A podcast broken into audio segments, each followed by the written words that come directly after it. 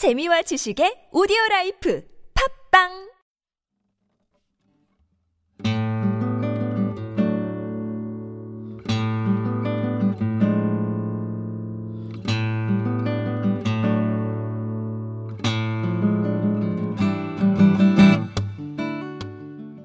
참나원 다섯 번째 시즌입니다. 우리 참나원은 여러분과 함께 만듭니다. 방문 상담이나 전화 상담은 연락처와 별칭을 사연과 함께 보내주시면 됩니다. 신청 방법은 chamna-one 골뱅이 다음점 넷 참나-원 골뱅이 다음점 넷으로 또는 카페 네이버에 참나원 곱하기 마인드 코칭 연구소 참나원 상담 신청 코너에 올려주시면 연락드립니다. 부부나 친구 또는 가족 상담도 환영합니다.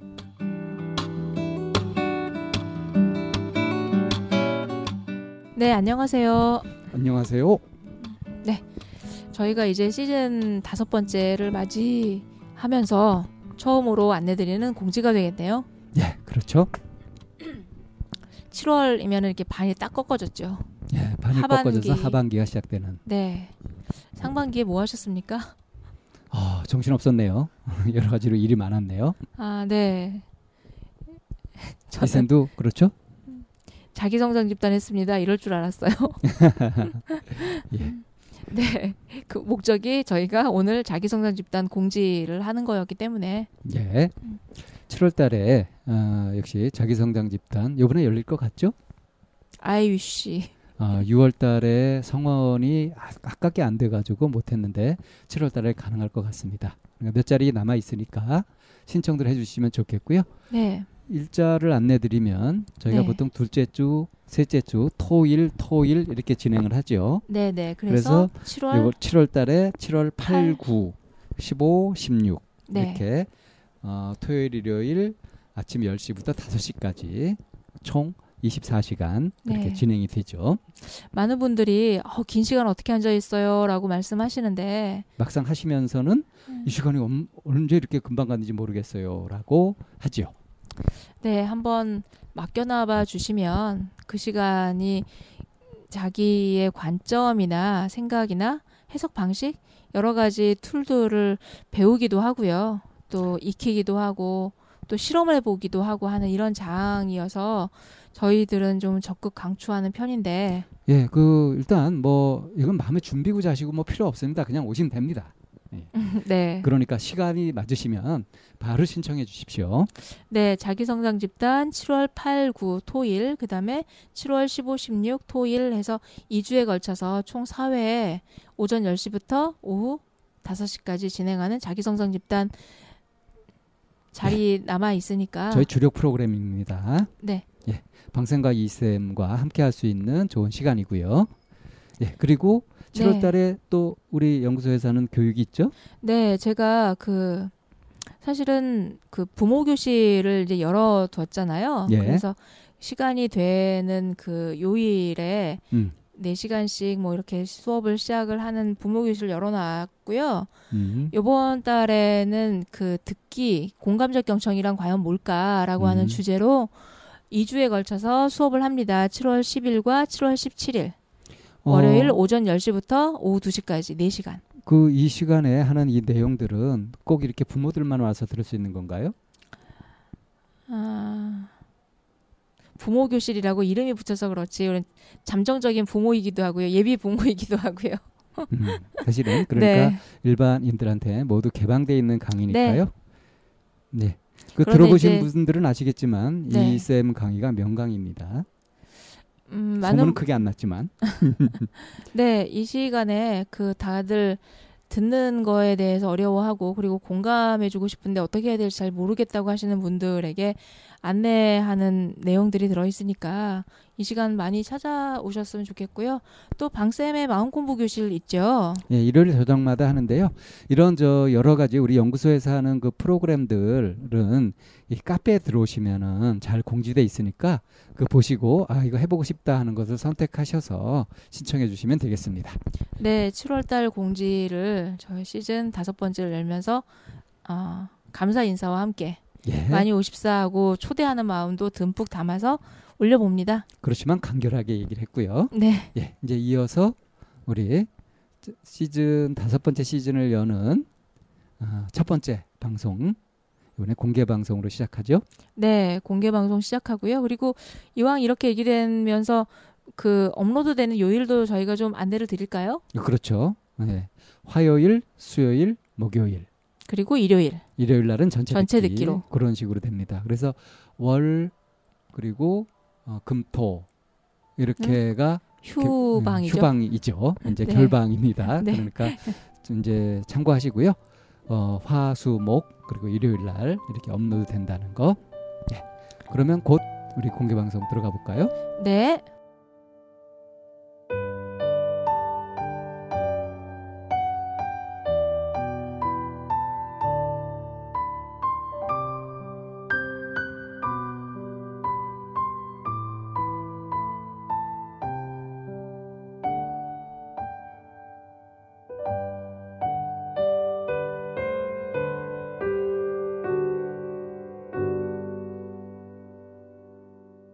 안녕하세요.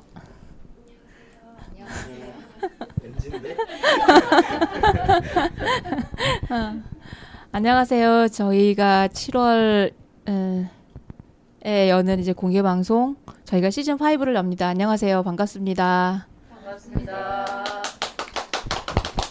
여기에서 신비주의 전략으로 아직까지 목소리가 나오고 있지 않은 이일인 안녕하세요. 예. 안녕하세요. 아, 네. 아, 많이 기다리면서 시작을 하는데도 불구하고 어, 올 때마다 이 자리는 항상 설레기도 하고 떨리기도 하고 또 막연하기도 하고 걱정스럽기도 하고 그런 마음으로 엽니다. 그래서 시즌 5도 이렇게 좀 안개 속에 사, 아, 쌓여 있는 게 아니라 좀 활짝 열려서 아, 아, 신나고 재미있고 어, 활기차게 가열차게 이렇게 갔으면 하는 마음이고요. 이 자리 함께 해주셔서 여러분들한테 너무 감사드리고요. 예, 오늘 어떤 분들이 참여하셨는지 에, 우선 좀 알아야 되겠죠? 그 몰라도 전에- 되나요? 아니요.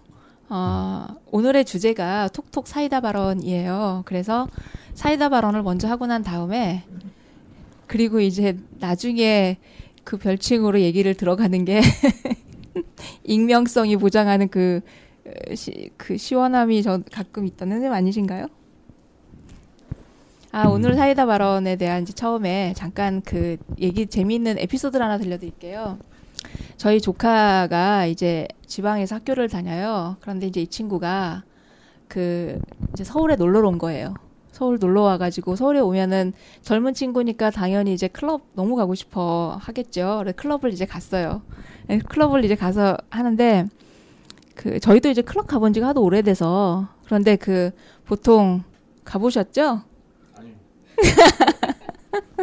근데 그 이렇게 들려서 들려오는 얘기를 그림을 그려보면 대부분이 그냥 바에 이렇게 좀 붙어서 있고 그냥 가볍게 몸을 흔드는 정도 그렇게 하고 정말 춤을 잘 추거나 하는 아이들이 가운데 이제 플로어에 나가서 춤을 추고 이제 좀 그런 식으로 가는 것 같아요.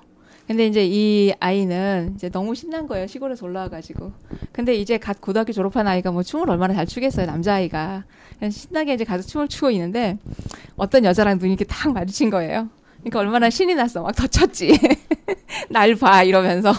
막 이렇게 춤을 추니까 이제 이 여자가 다가오더래요. 그러더니 귓속말로 어, 속, 뭐라고 속, 속삭이더래요. 음, 뭐라고 플로어에서 나가라고? 너 여기서 놀때 아니라고? 아니요. 어디서 왔니? 어디서 왔니? 네. 근데 얘가 순간 당황을 한 거예요. 그래서 경기도요. 경기도요. 그러니까 여자애가 웃으면서 걔는 경기도 어디 이런 거예요. 그러니까 경기도가 뭔지 잘 모르잖아. 그래가지고 경기도 광주? 광주. 실제로 이 아이는 광주 아이고 전라도 광주. 거짓말을 크게 하진 않았네. 음. 그래가지고 이제 이러고 있으니까는 그 다음에 이제 이 친구가 했던 얘기 이 여자 친구가 뭐라 그랬었냐면 음, 너춤 되게 못 춘다. 그래서 이 젊은 여자 친구가 이 남자 아이에게 너 춤 되게 못 춘다 이 말을 하고 나서 속이 어땠을까요? 시원했겠죠? 네. 음. 하고 싶은 말 다 했을 거예요. 그 말을 들은 이 아이는 굉장히 상처를 받았거나 아니면은 굉장히 뭐 스스로 부끄러웠거나 이제 그거는 이제 그런데 웃으면서 뭐 그런 일이 있었다라고 이제 얘기를 했었는데 제가 플로어에서 나갔으면 좋겠어. 제 진짜 춤 못 춰. 근데 우리가 그 사람한테 가서 그런 얘기 잘 안 하기도 하고 못 하기도 하죠. 근데 그 여자 그 여자아이는 그 얘기를 해요. 너 춤 되게 못 춘다. 이렇게.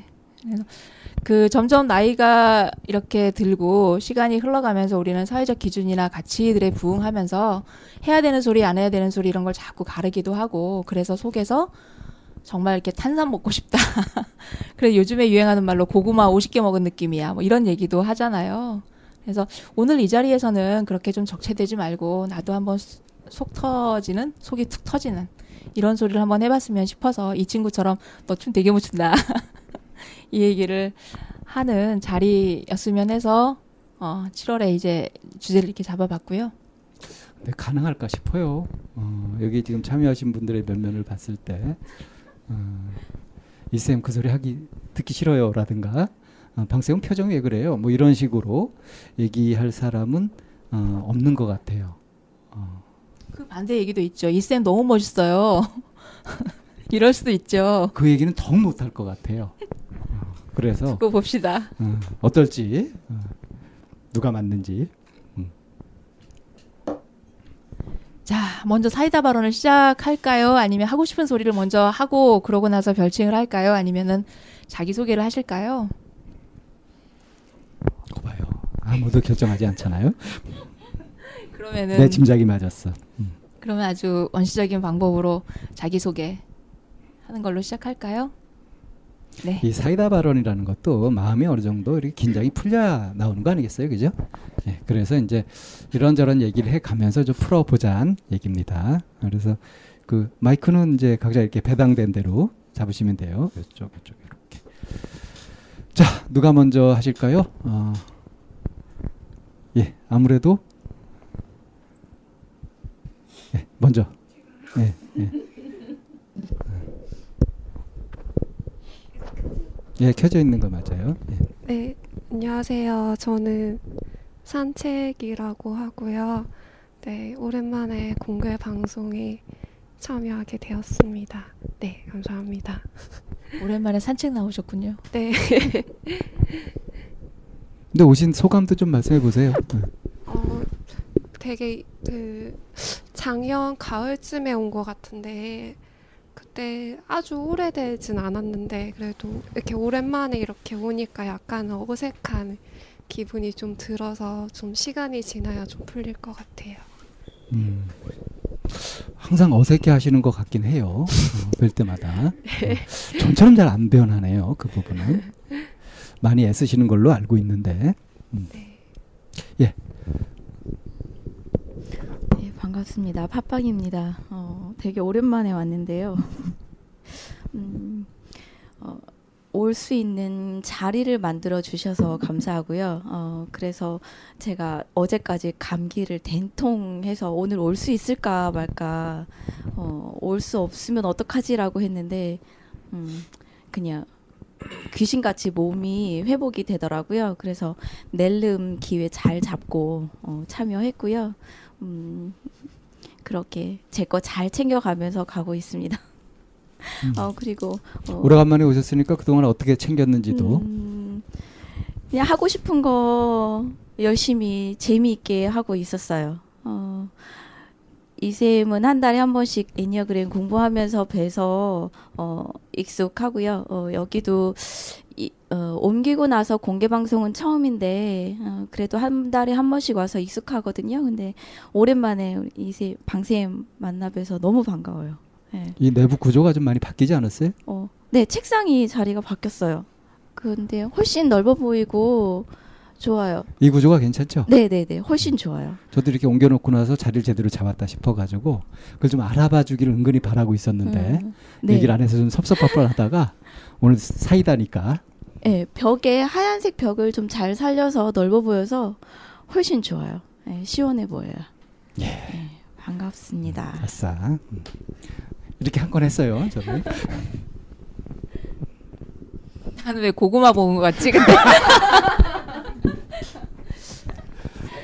전 저는 두 분의 표정을 보면서 혹시 또 두 분이서 앞에 게 마음에 드나 뒤에 게 마음에 드나 우리 내기하자. 앞에 거는 이샘 의견, 뒤에 거는 방샘 의견. 지금 두 분이 내기하셨나 이 표정.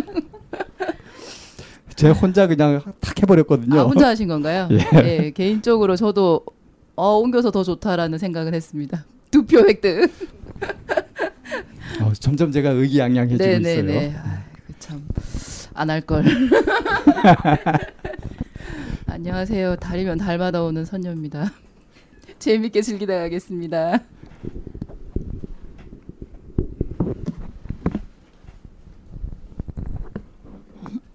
안녕하세요. 저는 오늘 그 사이다 발언, 그러니까 오늘 제가 오늘 처음 해본 거가 한 이제 다섯 여섯 가지는 되는 것 같아요. 여기 여기까지 처음 해본 것들이 음, 이제 그건 이따 기회 되면 말씀드리기로 하고 사상 최초가 다섯 가지 여섯 가지 된다고요? 네. 기회가 있을지 모르는데 지금 하시죠 그냥.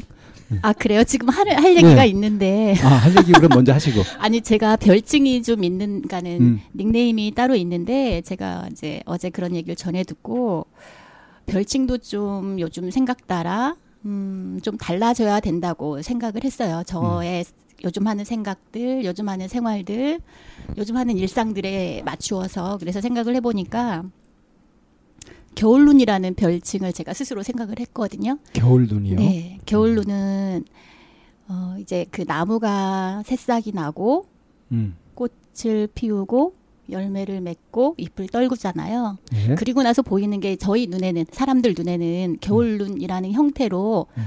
어, 나뭇잎을 다 떨구고 그리고 겨울눈이라는 형태로 겨울을 나거든요. 그 혹독한 겨울을 나는데 음, 제가 이제 그런 생태 쪽에 공부를 하다 보니까 겨울눈은요.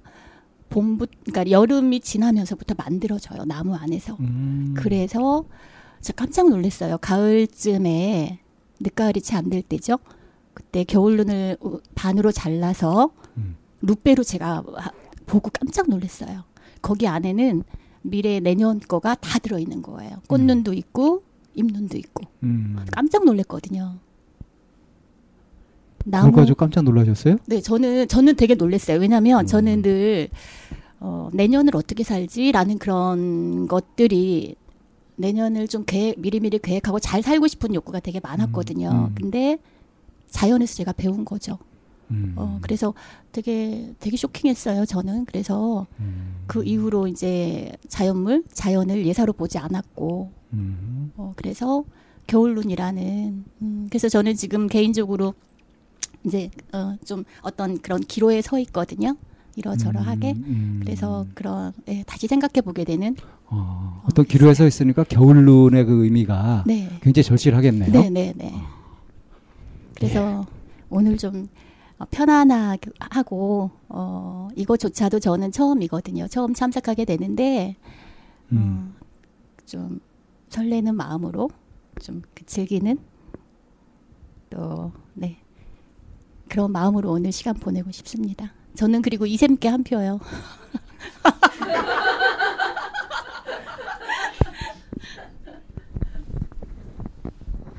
네 안녕하세요. 저 저번에 5월의 성, 네 그때 한번 참가했던 닉네임으로 얘기해야 되죠. 예 하늘 하늘입니다. 네, 그때 소수 정예가 모였었던. 네. 음.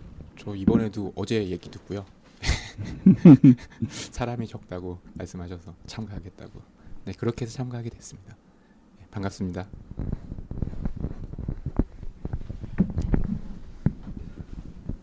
반갑습니다. 짜잔입니다.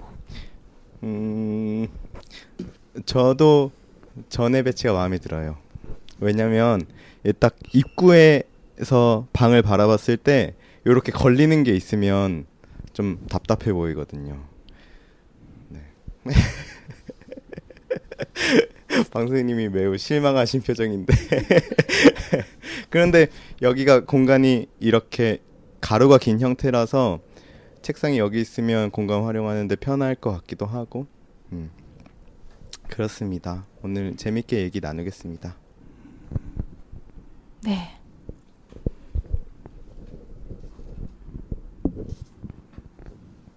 그 농담 삼아 꺼낸 얘기가 갑자기 주제져 버려가지고 어, 2대 2의 아, 캐스팅 보트는 어, 새로 오시는 분은 예. 한 분이 약간 어, 지금 주차 때문에 헤매고 계셔가지고 아직 이 자리에 계시지 않고요. 우리 이제 시간이 더 지나갈 수 없어 시작을 했는데 자 이쌤 네. 어, 이 다음에 뭔가요? 이제 각자 자기가 긴장이 풀리는 대로 하고 싶은 대로 어, 얘기를 끌어가시면 됩니다. 그리고 저희는 쫓아가면 되는 거고요. 아 그냥 네. 이렇게 대책 없이 그냥 맡기면 되는 거예요? 어, 기 그럴 몇 면이 아니라니까 지금. 그 사이다 발언 얘기를 했었고 그게 사이다 발언이 될지 안 될지 각자 자기가 하고 싶은 얘기가 사이다 발언이니까 아, 단지 그냥 하고 싶은 얘기에 또 다른 제목을 달아야겠기에 저는 사이다 발언이란 얘기를 들었을 뿐이지 저희가 꼭 그 주제를 정한 걸로 어, 이 공개 방송이 가지는 않더라고요. 그래서 어, 지금 뭐 하고 싶은 얘기가 있으신 분들 이렇게 마이크 들고 얘기 시작하면 또 거기에 덧붙여서 다른 분들이 항상 덧붙여 주셨던 것 같으니까 얘기가 뭐 어색하면 어색한 대로 뭐 긴장되면 긴장된 대로 그냥 가면 좋을 것 같아요. 일단 그래도 좀 음, 사이다 발언이든 어떤 발언이든 얘기를 할 때 아, 이런 마음으로 이런 방식으로 얘기를 하시면 좀 도움이 될 겁니다. 하는 팁을 약간 좀 친절하게 주시면 그러면은 훨씬 더 덜 막연하게 이야기를 시작할 수 있지 않을까 싶어서요. 그럼 선생님이 안내를 해주시죠. 아니요, 아니요.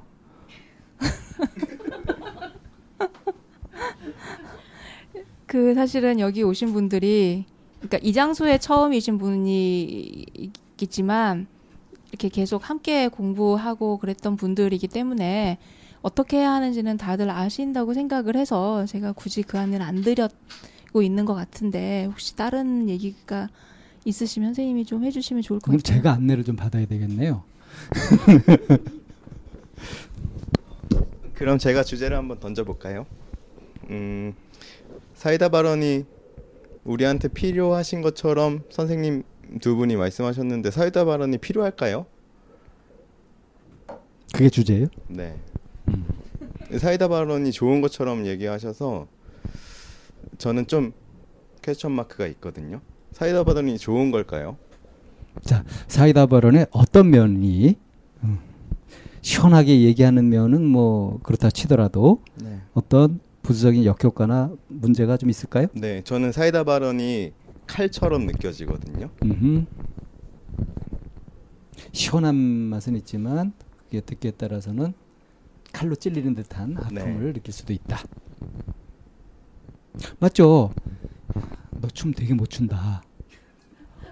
그걸 말하는 사람은 시원한데 음, 들은 사람은 아까 그 사례도 그렇죠? 그래서 제가 그때 궁금했어요. 과연 이쌤 조카는 그걸 어떻게 소화를 했을까? 찔리진 않았나? 피를 철철 흘리진 않았나? 집에 와서 집에 집에 돌아가서 부모님들에게 신나게 자기의 경험담을 얘기를 했어요. 무용담처럼 네. 그렇게 네. 어, 별 대책이 없군요. 반성이 안 되는 아이구만.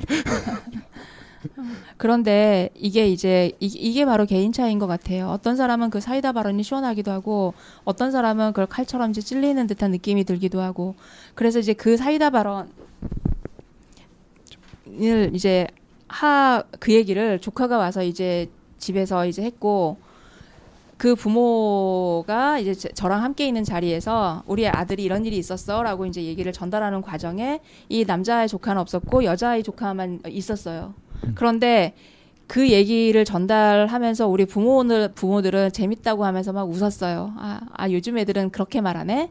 아 재밌네 이렇게 하고 있는데 그 얘기를 이렇게 함께 나누고 있었던 그 조, 그러니까 동생이죠? 이 동생이죠. 그, 그 춤모춘 아이의 그 여동생은 굉장히 좀 그 뻘쭘해하고 약간 불쾌해하고 어색해하기도 하면서 듣고 있더라고요. 그러면서 계속 하는 얘기가 엄마 아빠한테 얘기 다 하면 안 되겠다. 뭐 이제 이런 식의 반응을 계속 하고 있었어요. 그러니까 어쩌면 얘기가 전달되고 있는 그 상황에서 이 여자의 조카는 그 우리가 말하는 재밌다고 얘기했던 그 내용의 사이다 발언이 그 친구에게는 칼처럼 느껴졌을 수 있겠죠. 음, 우리 오빠한테 그런 네. 식으로 당황스럽게 얘기를 한 아 그것도 그거지만 음. 마치 이렇게 자기들은 재밌다고 이렇게 그러니까 그 마치 그 회 접시 위에 생선이 올라서 팔딱팔딱 뛰고 있는데 우리는 어떻게 저걸 맛있게 먹을까 하고 군침 흘리면서 보고 있는 것 같은 그런 느낌인 거죠. 이 여자 아이 조카는. 그러면서 자기는 생선하고 감정이입을 하는 거예요. 네, 네. 이런 부분, 그러니까 입장에 따라서 누군가에게는 속이 툭 터지는 사이다 발언이지만 그것이 다른 입장에서는 칼질을 당하는, 난도질을 당하는 그런 느낌이 들 수도 있기 때문에 그게 꼭 필요할까? 라는 주제를 던지셨어요, 자자님이. 어, 왜 그거를 아프게 들을까요? 왜 찔리게 들을까요? 자, 말씀 좀, 좀 해보세요. 그럼 나는 보통 여기 계신 분들은 나는 사이다 발언을 하는 쪽인지 그 사이다 발언을 듣고 이렇게 찔려서 아파하는 쪽인지 아니면 듣고 시원해하는 쪽인지. 네 음. 이런 얘기도 나눠볼 수 있겠네요. 지금 이 분위기는 고구마 분위기죠?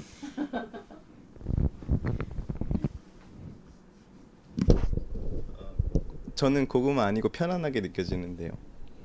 나 저는 고구마 분위기로 느껴져요.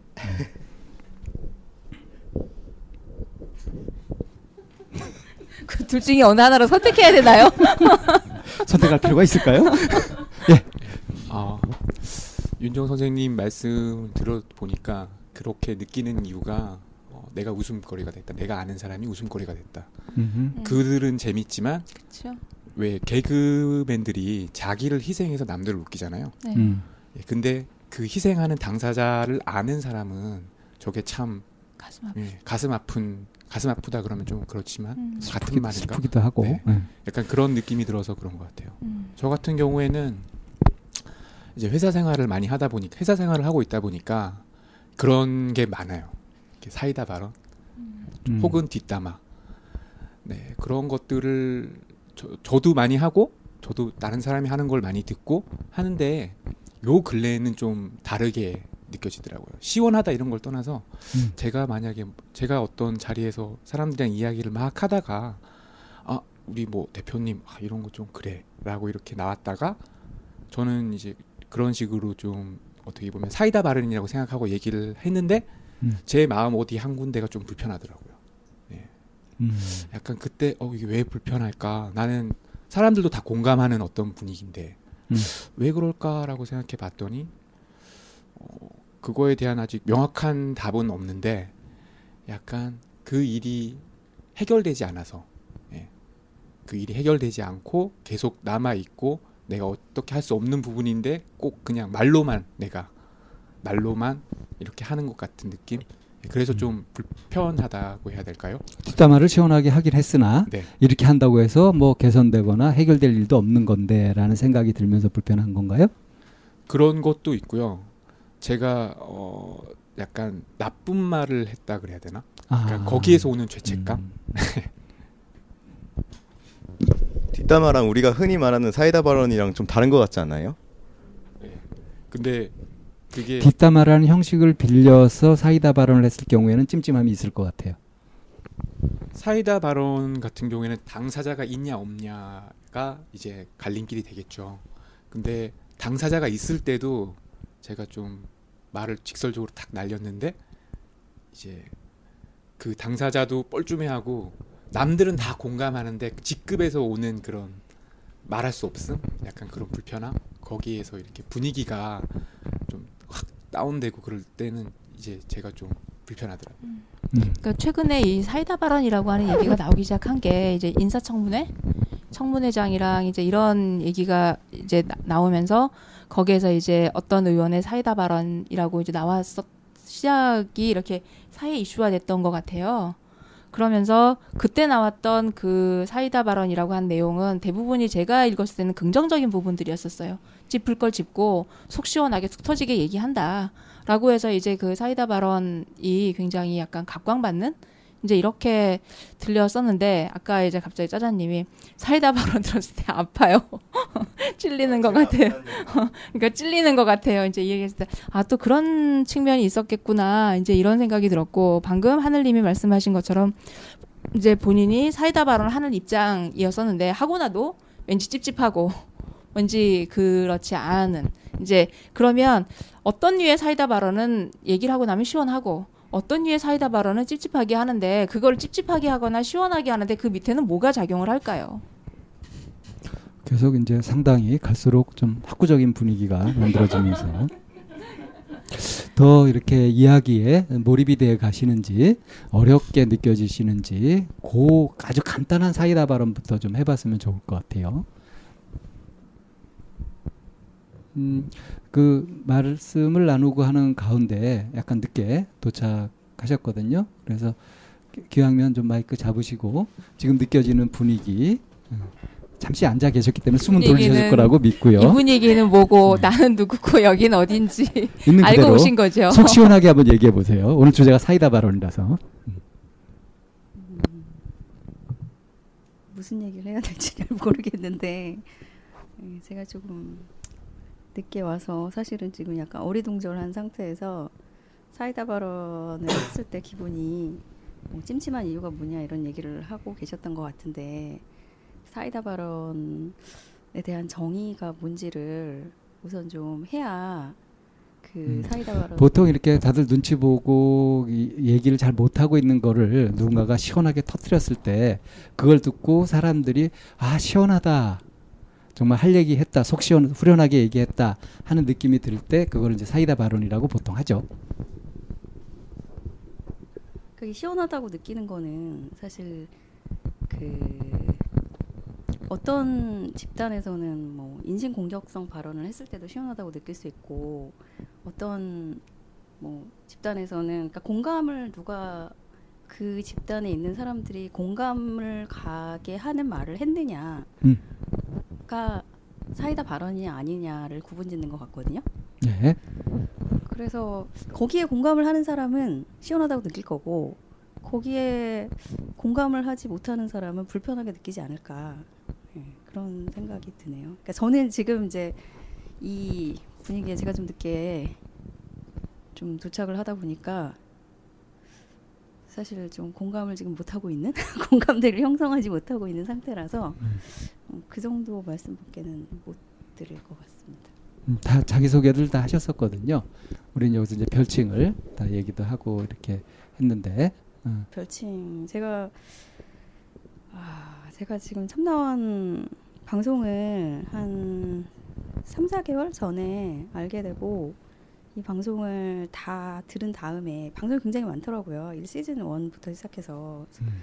방송을 다 들은 다음에 이제 뭐 사연을 좀 올리거나 해야겠다라고 생각해서 거의 한 에피소드가 한 3시간 정도 되는 걸한두 배속으로 계속 들었어요. 전체를 다 듣고 났더니 시즌 5라고 이렇게 그만하신다고 그러셔서 시즌 5가는 어떤 변화가 있나 굉장히 궁금해서 그러니까 뭐 금단 증상도 좀 있는 것 같고 해서 시간이 갑, 갑자기 또 이 공개 방송이 언제라는 시간은 알고 있었는데 제가 계속 시간이 안 되다가 갑자기 시간이 돼서 오늘 이제 문자를 드리고 참석해도 되는지 여쭤보고 갑자기 오게 됐거든요. 음. 그래서 저는 이제 시즌 제가 궁금한 거는 오늘 무슨 얘기가 어떻게 진행되는지 그런 거는 조금 참관자 입장에서 좀 가만히 지난번에 보니까 가만히 계신 분들 계시더라고요 공개 방송에 그래서 아 저는 말을 안 하고 말을 안 지난번에 하고 보니까 있었는데 가만히 계신 분도 계시더라고요. 네. 이게 이제 사이다 발언에 해당되죠. 아? 예, 그렇죠. 그래서 저는 가만히 오늘은 아무래도 이제 많이 오셨던 분들 중심으로 오실 거라고 생각을 하고 저는 좀 가만히 있는 쪽에서 그 시즌 5가 어떻게 진행되는지 좀 음. 듣고 싶어서 별, 참석을 별칭은. 뭐로 불러드릴까요? 별칭은 제가 그 참나원에 그 무슨 아이디 같은 게 원래 있잖아요 거기 음. 근데 땅콩 학생이라고 거기는 돼 있는데 그거라 나 아니면 제가 나중에 사연을 올릴 때에는 뭐라고 할까 생각을 많이 해봤는데 그거는 균형이라고 좀 음. 지었으면 좋겠다라는 생각을 가지고 있어서 두 개 중에 아무거나 불러주시면 될 것 같습니다. 아무거나는 없고요. 음. 균, 저는 균형으로 할까요? 균형으로. 균형으로 해주시겠어요? 네. 네. 근데 궁금한 게 하나 있는데 고구마는 뭐예요? 고구마가요. 어, 먹으면 소화가 잘 안 된다 그래서 고구마를 많이 먹으면 변비 걸린다 그러죠. 그러니까 뭔가 안 나오고 꽉 막혀 있는 상태 그걸 갖다 이제 고구마라고 하더라고요. 알겠습니다. 고마 그거 아닌데? 그 에, 쌌을 때 그 고구마 닮았다 그런 거예요? 아니요. 아니요. 아니 아, 그 그쪽하고 연관이 되는데? 예, 물김치 없이 음. 물 없이 방고구마 아. 딱 먹었을 때 여기 딱 걸리잖아요. 그 막힌 음, 느낌? 음, 음, 음. 그걸 고구마. 고구마, 네, 네, 고구마 네, 50개 먹은 거 같은. 아, 그러, 그, 그거 그러, 그런 의미예요. 배설물하고 관련 있는 건 아니고. 어, 어쨌든 뭐 통하잖아요. 비슷하게. 음. 한, 한남.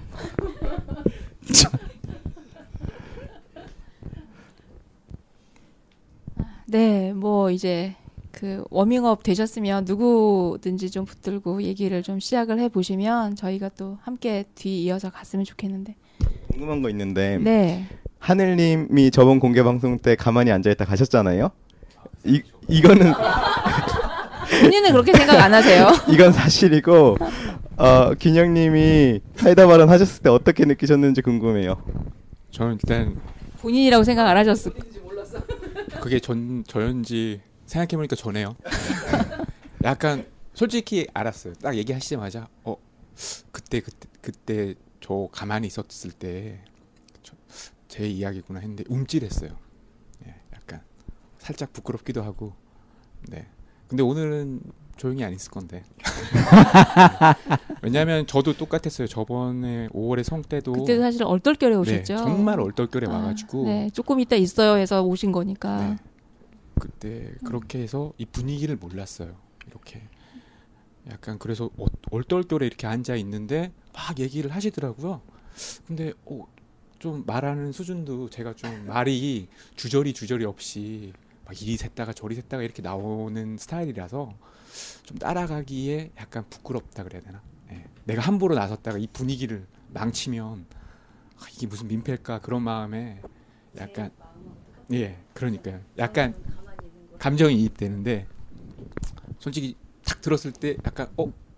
좀 부끄럽다. 네. 그런 느낌이 좀 들었어요. 근데 그 균형님도 지난번 공개 방송 들어보니까 아무 말도 안 하고 계신 분이 있더라고요 하신 그분이 여기 계실 거라고 생각을 못 하셨겠죠. 네, 맞아요. 그러니까 말씀을 하셨던 거죠. 어, 그러니까 사실 알고 보면 어떤 말을 할 때 상대방을 찌르려고 하거나 아프려, 아프게 하려고 하는 의도는 없어요. 어. 색깔 없이 나왔던 그런 말들에 내가 이제 그때부터 색칠을 하기 시작하는 거죠. 어, 아프다, 찔렀다, 상처받는다, 이렇게. 네, 그- 네 그렇습니다. 아, 그쵸, 그쵸. 저 같은 경우에는 사이다 발언 할 때 시원하다고 느꼈던 게, 아, 내가 생각하고 있던 게 다른 사람도 똑같이 생각하고 있구나라고 느꼈을 때 시원하다라는 걸 느끼거든요. 공감이죠, 공감. 네, 네. 그래서 지금 그 하늘님 얘기 듣고 들으면서 문득 생각이 드는 게, 어, 요번에 시즌 5를 시작하면서 왜 사이다 발언이라는 주제를 이 선생님이 정해 주셨을까라는 생각을 문득 했었고, 어, 그래서 첫 시작이니까, 음, 좀 몸이 좀 좋지 않아도, 어, 참석을 좀 해, 해야 되겠다라고 마음을 먹었는데, 그랬던 이유 중에 하나가, 어, 그동안에 제가 좀 너무 열심히 노느라고, 댓글도 정말 많이, 안, 정말 안 달았고요. 어, 그냥, 열심히 듣고만 있었거든요. 어, 그런데 열심히 듣고만 있었던 게 어, 나는 열심히 듣고 있었지만 어, 그 방송을 함께 하는 사람들은 그거를 보지 못하니까 아무것도 하지 않는다라고 느끼고 그렇게 되면 좀 뭔가가 침체되고 있다, 뭔가가 생명력이 없어진다? 그런 거를 느끼지 않을까라는 생각에 들어서 조금 죄송한 마음이 들기도 하고 찔리는 마음이 들기도 하고 그래서 어, 공개 방송에 어, 참석을 하게 됐거든요. 음, 그래서 어, 이런 이 선생님이 사이다 발언을 주제를 해 주신 게 어쩌면 변화, 예, 변화를 위해서 뭔가 어, 도움을 받고 싶다 어, 그런 생각이 문득 들었어요. 예, 그런 저희가 없는 건 아니죠. 음.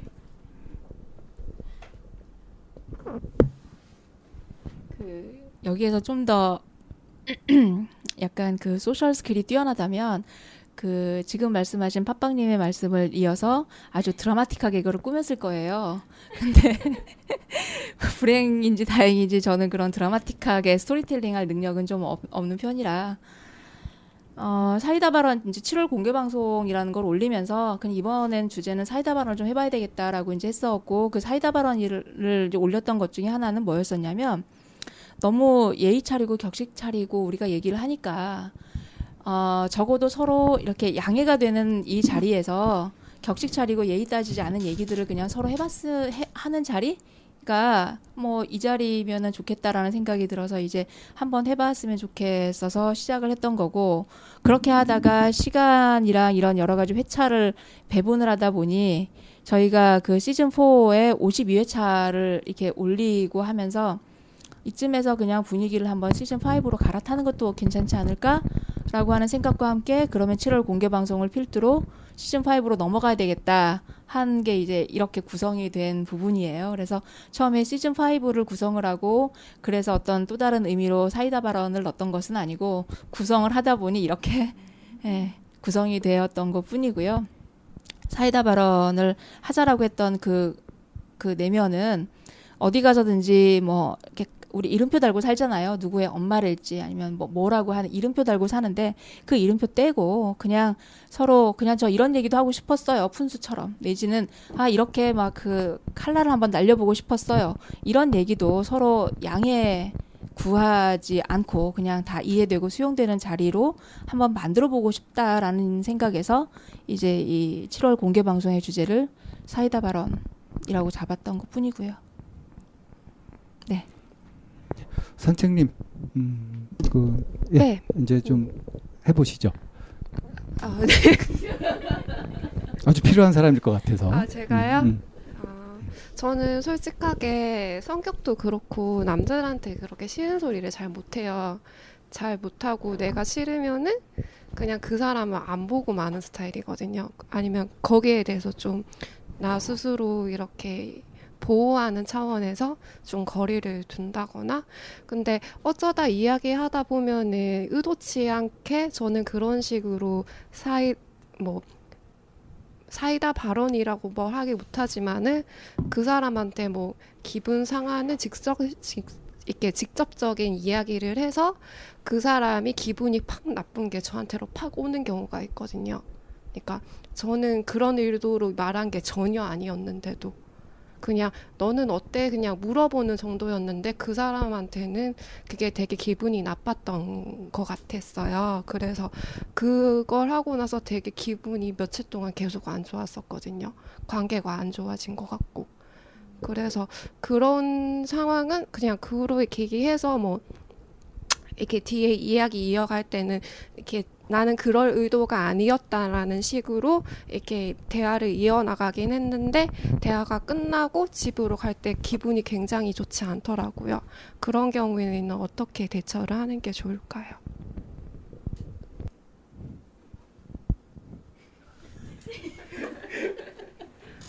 아, 선생님 뭐가 되게 못마땅한 표정이신데. 아, 이건 못마땅한 게 아니고요. 좀 당황스러워서 음, 확 세게 나와가지고. 어, 사이다 발언이 아니고 내가 할 얘기를 그냥 했는데 그것이 오히려 상대를 기분 나쁘게 탁 하는 것이 느껴지면서 그, 그 충격을 내가 받아버리는 음, 이거 하고 아, 뭐 싫고 그러면 그냥 안 봐버린다. 내가 거리를 둬버린다. 이거 하고요. 어, 이게 어, 사실 그 두 가지 다 어, 만만하게 그냥 넘겨서는 안 될 것이라. 어, 심각하다. 상당히 심각하다. 그러니까 제 마음 상태가 좀 심각한다는 이야기신가요? 그렇죠. 이건 뭐 고구마 정도가 아니라 어, 고구마 50개 정도가 아니라 어, 고구마를 상습으로 그래서 늘 막혀 있는 그런 느낌이라. 아, 그래서 제가 어쩔 줄 모르고 어, 당황스러운 표정을 짓고 있는데 어, 짜자님이 옆에서 그걸 보고서 되게 안, 좋, 안 좋은 것 같다 이렇게 오바를 하셨어요. 한 가지만 더 오바 하고 싶은 한 가지만 더 오버하고 싶은데 마음대로 해보세요. 음 선책님이 너무 착한 것 같아요. 방생님이 이렇게 저렇게 얘기할 때 다 받아주시니까 옆에서 제가 듣고 있는 게 답답해가지고 제, 제가 왜 왜요? 뭐가 그런데요? 뭐 이렇게 좀 좀 들이받아 주셨으면 그렇게 좀 사이다를 복용했으면 음. 어, 그 동감이에요. 네, 저는 그게 그냥 뭐 그렇게 느꼈 느끼셨구나라고 그냥 가만히 듣고 있었던 게 그게 이제 그리고 거리를 두는 거죠. 그리고 네, 이제 마- 안 봐버리는 거죠. 어. 난 지워지는 거지. 그럼 나도 오케이. 갑자기 선생님의 그 보조자 역할을 하고 싶어졌어요. 야, 너 가만 좀 있어봐. 뭐 이런. 나 대지 아, 너말 말고. 좀 하자. 그냥 말은 끝까지 들어봐야 되는 거니까 그 뒤에 어떤 이야기를 하실까 들어보자라는 마음으로 계속 있었거든요. 그래, 한번 놀아봐. 어, 지금 목소리가 살짝 떨리는 거 보니까 좀 열받은 것 같아. 지금 제가 그래 끝 해가지고 그럼 오케이 이렇게 했잖아요. 이게 아주 극단적으로 그냥 이렇게 탁탁탁탁 얘기를 해버린 건데 비약도 심하고요. 어, 들으면서 어때요? 좀 어이가 없나요? 아니면 시원한가요? 뭐 어리둥절한가요? 어때요? 어리둥절하고요. 그렇게 보실 수가 있을까 라면서 그런 생각을 했었어요. 실제로 그런 일이 이루어진 일어난다면 뭐 방 선생님이 아니더라도 다른 사람이 저한테 음, 그렇게 음, 음, 얘기한다면요. 아니 실제로 그런 일이 일어난다면 그러니까 뭔 소리냐면 음, 거리를 두고 예. 어 그래가지고 아이 이 지워버리고 그 사람도 그래 오케이 뭐 너하고는 끝이야 이래가지고 다시 안 봐버리는 그런 일이 벌어지면 예. 어, 어때요 시원해요? 그 사람이 뭐 제가 이렇게 이야기를 해보고 뭔가 나와의 발전 가능성이 있거나 뭔가 맞는 부분이 있다고 싶으면은 제가 이야기를 계속 천천하게 지- 관계를 지속을 할 수 있을 텐데 그럴 가능성이 보이지 않는 사람이면은 제가 그 사람을 변화시킬 수는 없다고 저는 생각을 했었어요. 그래서 저는 거리를 둔다라고 이야기를 했었던 거리를 둬서. 관계가 없어지면 시원하냐고요. 그냥 흘려보내는 거죠. 그냥 그러니까 흘- 흘려보내는데 예. 아쉬운 마음으로 흘려보내는지 아 후련하다고 흘려보내는지 그 사람에 따라 다르겠죠. 그러니까 조금 전 같은 그런 경우라면 뭐 별로 발전 가능성도 없고 예. 스- 뭐그 관계가 돼봐야 별로 좋을 것도 없고 이런 사람 아 글쎄요. 잘 모르겠어요 그 부분은. 어, 이런 경우 그냥 시원하죠 뭐 네. 번잡해지지 않고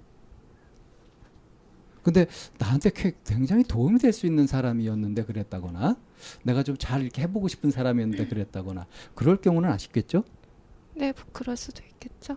네.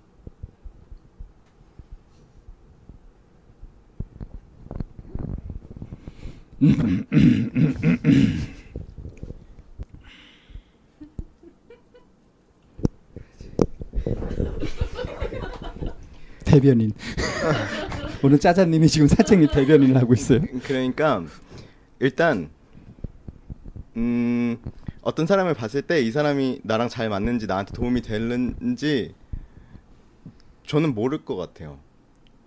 이 사람이 어떤 사람인지 알 수 없다고 생각하거든요. 그리고 만약에 이 사람 나랑 잘 안 맞을 것 같다라고 생각하는 사람도 관계가 끝나버리면 전 늘 아쉽거든요. 음. 그래서요? 그래서 아까 얘기가 조금 의아했었는데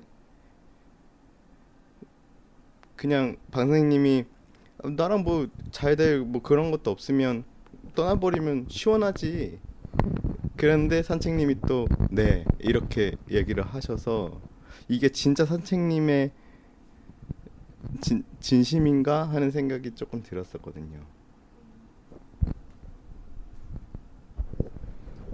제가 지금 말 문맥을 전혀 이해가 안 지금 이해를 못 하고 있어서 잘 따라가지를 못하겠어요 지금 현재로서는 네 자, 예, 뭐아 제가 비슷한 경험이 있어서 음. 네. 제가 제가 좀 친하게 지냈던 친구가 한 명 있는데 그 친구랑 이렇게 좀 사이가 안 좋아져서 인연이 끊겼다 그래야 되나요? 예, 그렇게 됐어요. 그리고 아마 같은 맥락에서 제가 느낀 그 감정은 아쉬움이거든요. 약간. 음.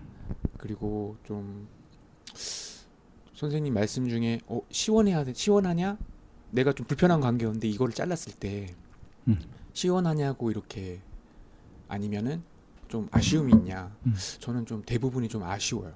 그런 관계들이. 그죠? 살면서 이렇게 부딪히고 만나고 관계를 맺다가 그게 이제 딱 끊겼을 때 음. 저는 대부분이 좀 아쉽고 제가 그 아쉬움인데 그 아쉬움의 밑바닥에는 아, 나도 그렇게 잘한 게 아니야 이 친구한테 음. 약간 그래서 미안한 감정 죄책감이 같이 들면서 아쉬움이 많이 들어요 특히나 뭐 일반적인 사회적인 관계에서 관계를 맺으면서 그렇게 잘려 나가거나 할 때도 그렇지만 특히나 이렇게 좀 개인적인 그런 음. 어떤 사랑 같은 그런 관계 예. 그런 관계에 있는 사람들이 그렇게 떠날 때는 저는 굉장히 많이 아쉽더라고요. 음. 그래서 다른 분들 얘기도 좀 들어보고 싶어요. 어떠신지. 뭐 산책님이 좀 맥락도 파악할 겸 해서. 음.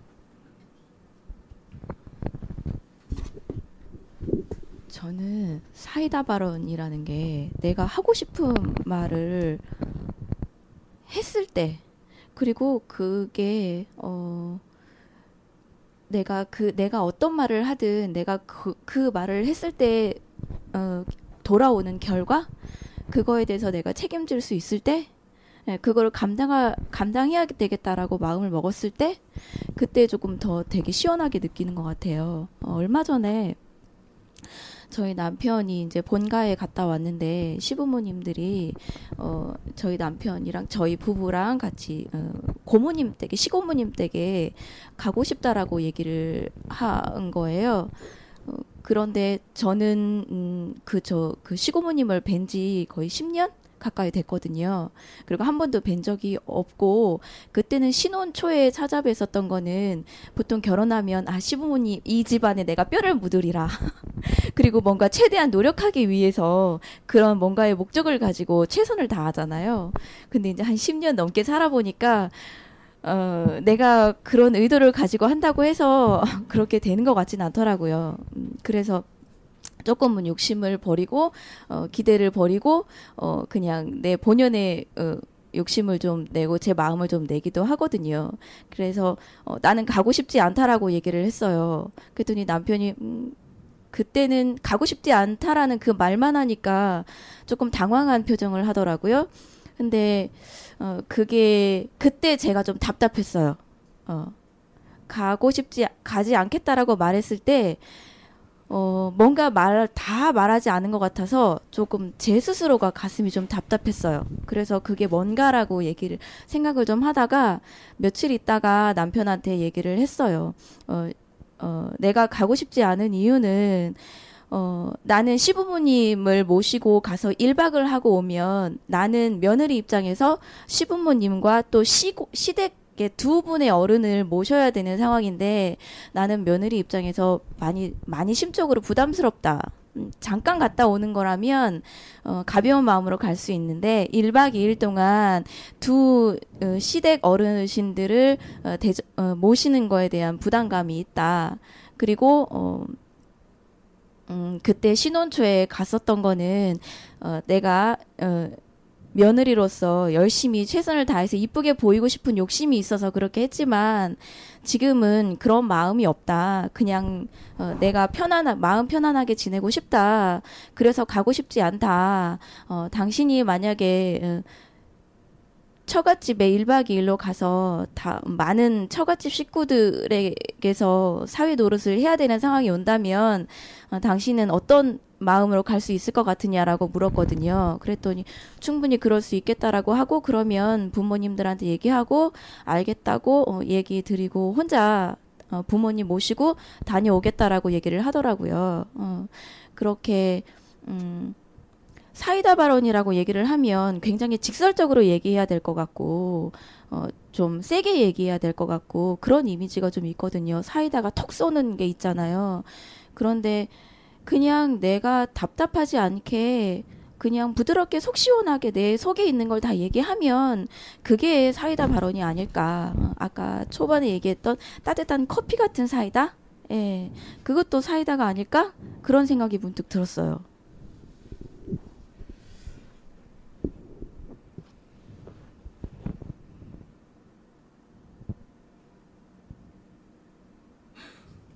이 분위기 뭐죠? 묘한 분위기죠. 네. 음. 뭔가 잘못한 듯한 느낌.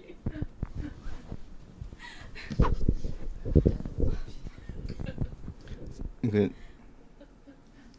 굉장히 어려울 거라고 생각을 했었고 꺼내기 어려웠는데 내 욕구나 내 마음을 들여다보니 나에게도 충분히 내가 표현하고 싶은 게 있어서 그거를 표현을 했, 했었고 그리고 그거를 남편이 잘 수용해 줘, 줘서 이거는 서로가 사이다가 된 거죠 서로에게 예 그래서 사이다 발언이라고 하는 것이 그냥 그 어떤 강한 직설적이거나 톡 쏘는 얘기가 아닐 수 있다. 아니라 음. 그래서 어렵고 힘들다고 생각했던 영역을 해내고 나서 이제 그 성공 사례 예 그저 그런 편인 거잖아요 지금 팟빵님이 예, 남편하고 이런 표현을 해도 되나라고 했던 부분에 대해서 얘기를 했고 남편이 수용을 해줬고 그래서 사이다 발언이라는 게 반드시 꼭 그 누구 그러니까 한 사람은 시원하고 어느 한 사람은 그거를 그 영문 모르고 있는 이것이 아니라 서로에게 잘 소통이 되는 이것도 사이다 발언 중에 하나일 것이다라고 얘기를 하신 부분인 것 같아요.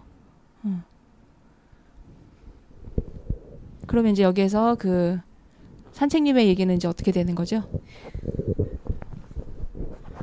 저는 이제 그 이 얘기가 어 사람하고 관계를 이렇게 딱 끊게 되었을 때 아쉽냐 후련하냐 뭐 이러면서 이제 짜자님도 늘 아쉬움을 느낀다 그리고 하늘님도 아쉽다 그래서 이제 다른 분들 얘기도 더 듣고 싶다라고 해서 자연스럽게 그런 얘기가 나올 줄 알았는데 어, 다시 원래 얘기로 이렇게 돌아가서 얘기가 나와가지고 그래서 잠시 뚱하고 오묘한 분위기가 형성이 됐던 거예요 맥락이 그런 겁니다. 음.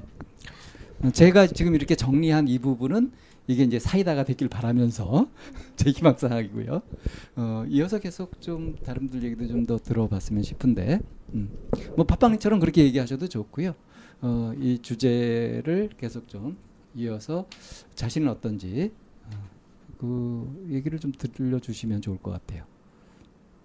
어차피 여러 사람이 모여서 얘기를 할 때는요 서로가 서로의 거울 역할을 해주는 거니까 내가 이렇다 하고 얘기하는 것이 이제 그 얘기는 참고가 되거든요.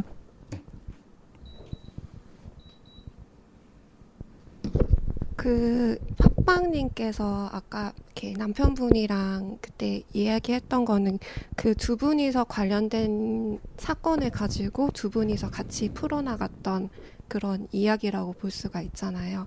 그쵸? 둘 다 연관이 되어 있는. 그 얘기를 했던 상황은 저하고 남편만 있었지만 거기에 관련된 사람은 시댁 부모님들도 계시고요. 예. 시댁 다른 그 찾아뵈야 될 고모님들도 계셨고요. 예. 그분들의 원망을 듣는다 하더라도 어 그것도 내가 책임지리라 하고 그냥 눈 질끈 감고 어, 한 거였어요. 그러니까 사이다 발언이라는 게 음. 제가 아까 초반에도 얘기했듯이 어떤 결과가 오든 내가 내가 한 발언에 이게 분란이 되더, 된다 하더라도 내가 책임지리라, 내가 감당하리라. 아, 그렇게 마음 먹고 눈 질끈 감고 했어요. 어, 싸움이 될 수도 있겠다라는 마음을 먹고 했었어요. 자, 그런 그런데 산책님이 그거 이제 두 분과 연관된 이거를 해서 짚었던 거는 뭔가 하실 말씀이 있었던 것 같은데 아, 네. 저도 그런 상황이 되면은 그렇게 뭔가 저와 관련돼 있고 관련돼 있고 다른 사람들이 여러 명에서 관련되어 있는 문제는 제가 이야기를 해서 푼 적이 많고 그게 결과가 안 좋아서 관계가 깨진 적도 저도 있었어요. 근데 제가 처음에 말씀드렸던 상황은 너는 어떻게 생각해? 그렇게 하면 안 돼? 라고 물었던, 물었었는데 그 친구가 저한테 되게 기쁜, 기분 나쁜 어투로 말을 했었던 상황이었었거든요. 저는 그 사, 그와, 그 친구와 의견을 조율하고 있는 상황이 아니라 그 친구의 상황에 대해서 내가 물어봤던 거였는데 그 친구가 저한테 약간 기분 나쁜 느낌의 이야기를 했었던 상황이 그때 있었어요. 그래서 그 상황은 제가 어떻게 이야기를 해야 되는지 그것 때문에 관계가 나빠질 경우에는 어떻게 해야 되는 건지 그런 거에 대해서 좀 궁금함이 있었거든요.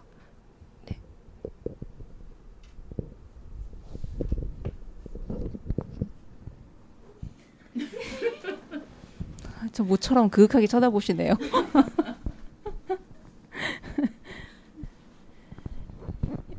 그 상황에서 하나씩 하나씩 잘라서 보시면 될 것 같아요. 그러니까 그 어, 제일 처음 했던 거는 산책님이 그 친구한테 그냥 생각을 물어봤던 거잖아요. 근데 그, 그 다음에 반응은 그 친구가 기분 나쁘게 돌아왔단 말이에요.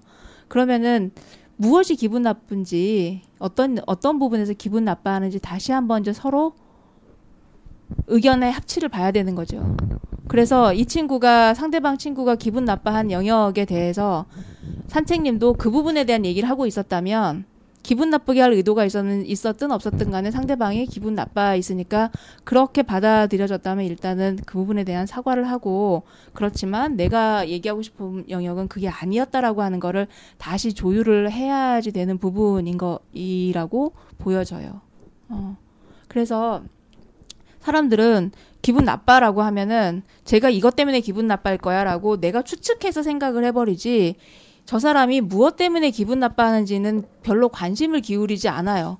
그리고 기분 나빠하는 그 사람에 대해서 유치하다느니 뭐 이제 뭐하다느니 뭐 이제 이렇게 그 만들어져 버리는 일들이 많더라고요. 그래서 그게 기분 나 어떤 영역에서 기분 나빠하는지를 제일 먼저 시각 조정을 하고 그러고 난 다음에 이제 그 얘기가 그 다음 단계로 넘어가야 되지 않나 싶어요. 그래서 어쩌면 산책님도 그 순간에 그 친구를 기분 나쁘게 할 의도가 없었고 잘 지내고 싶었는데 상대방이 기분 나빠하는 그 순간에 산책님이 확 위축이 되어버린 거지.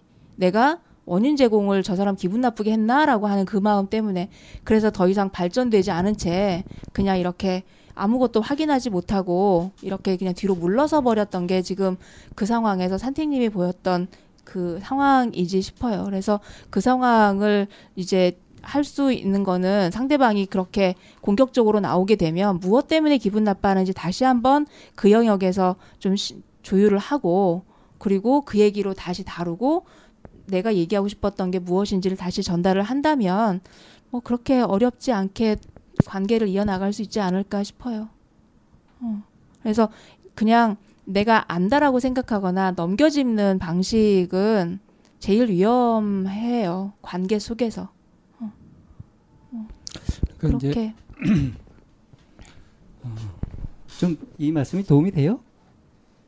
네, 도움이 되는 것 같아요. 그때 제가 어떻게 대처를 했었냐면은, 이렇게 너가 뭐 화내, 화난 것 같은데 뭐 미키 미안하다 이야기를 못 하고 아, 그 아니 그건 아니야라고 친구가 얘기했었을 때 아, 그렇구나 하면서 그냥 이렇게 뭐 너의 생각이 그렇구나 하면서 공감하는 식으로 이야기를 하고 넘어갔었거든요. 그때 상황은 또 내가 너 화났지 이러면 그 친구가 다시 또 기분 나빠 할까 봐 그래서 그 이야기를 못 했었거든요. 네, 여기에서 참 답답한 것이 기분 나빠. 이게 어떤 감정이에요? 기분 나빠가 화가 난 건가요? 울적한 건가요? 답답한 건가요? 불안한 건가요? 어떤 걸 가지고 기분 나쁘다 그러는 거죠? 그때그때 다르죠. 상대방이 기분 나쁘다, 기분 나빠 하더라 할 때 도대체 상대의 어떤 감정을 읽은 거예요? 발끈. 근데 상대가 화난 건 아니라 그랬다면서요? 아니요. 그러니까 그 친구가 나 화났어라고 말을 하진 않았어요. 말을 하지 않았는데 이렇게 어토에서 발끈하는 그런 감정이 저한테 팍 전해져 왔다는 이야기였거든요. 그래서 그 상황에서 산책님은 뚫고 나가지 못하고 그렇게 그 뒤로 움찔하면서 물러나 버리죠. 예, 예, 어, 그랬었죠. 어. 상대가 발끈했다. 상대가 지금 기분이 나쁘구나. 기분 나빠했다고 지금 표현한 거죠. 네, 네, 네. 상대 감정을 정확하게 읽은 거예요?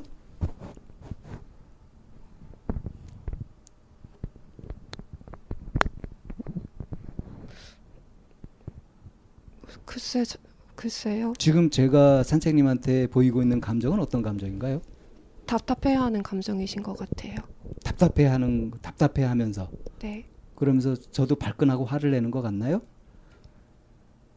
음, 약간은 그런 게 섞여 있으신 제가 것 같아요. 답답해하니까 네, 제가 답답해 하니까 어떠세요 마음이 불편해요.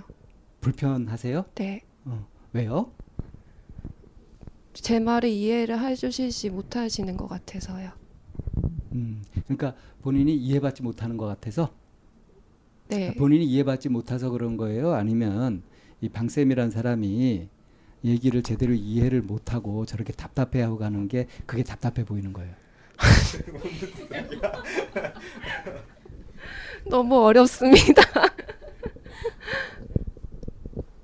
음, 그냥 제 감정을 이야기를 해드리면은 선생님께서 저를 이해를 해주시지 못하시는 것 같다는 생각이 먼저 들고요. 아니면 또 다른 한편으로서는 뭐 내가 잘못되고 내가 문제가 있어서 저러시나라는 생각도 들거든요. 그건 이제 제가 갖고 있는 권위 때문에 그런 거죠. 네, 그럴 수도 있겠죠. 그 권리를 싹 빼고 보면 어때요? 지금 제 반응은 되게 재수 없는 반응에 해당되죠? 네, 만약 친구가 그런 식으로 예, 예, 듣는다고 맞아요. 하면은 기분 나쁘겠죠. 아, 이렇게 까놓고 얘기하잔 말이에요. 제가 지금 재수없이 굴잖아요. 네. 그죠? 네. 어렵다고 하고 힘들다고 하는데 거기에 대해서 이해하고 뭐 어, 온정적으로 이렇게 나가는 것이 아니라 굉장히 퉁명스럽게 답답하다 그러고 막 이러고 있잖아요. 네, 그죠? 굉장히 재수 없잖아요, 이게. 네, 그죠? 네, 예. 그게 기분 나쁜 거죠. 네. 그, 그 기분 나쁨의 정체는 다른 게 아니죠. 음, 네. 뭐냐 하면은 내가 그리고 있는 그림하고 다른 거죠. 음, 네, 네, 네. 상대가 자기 마음대로 자유롭게 반응할 수 있는 여지를 안 주고 있는 거죠. 네.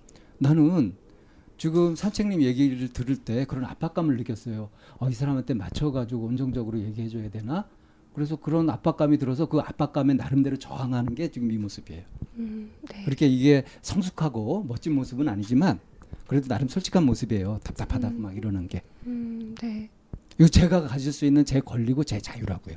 좀 인정해 주세요. 부탁인데. 네. 그러면은 제가 그 친구가 뭐 방쌤 선생님처럼 그런 음. 식으로 반응하게 되면은 음. 어떻게 보면 저와 그리는 그림을 그리는 상황과 그 사람 그림이 그리는 상황이 다르 다른 음. 거잖아요. 그러면 그 둘의 조율은 어떻게 해야 되는 건가요? 조율을 해야 되나요? 같이 얘기를 하려면 조율을 해야 되겠죠? 네. 이해가 안 되는 부분에서 야 난 네가 이러길 기대하진데 왜 이래 네가 그래서 답답해 뭐좀안 이래줬으면 좋겠어 뭐 이런 식으로 뭐 부탁을 하든가 응? 느낌대로 이렇게 뭔가 말을 걸고 이게 이제 마음을 여는 거죠 네.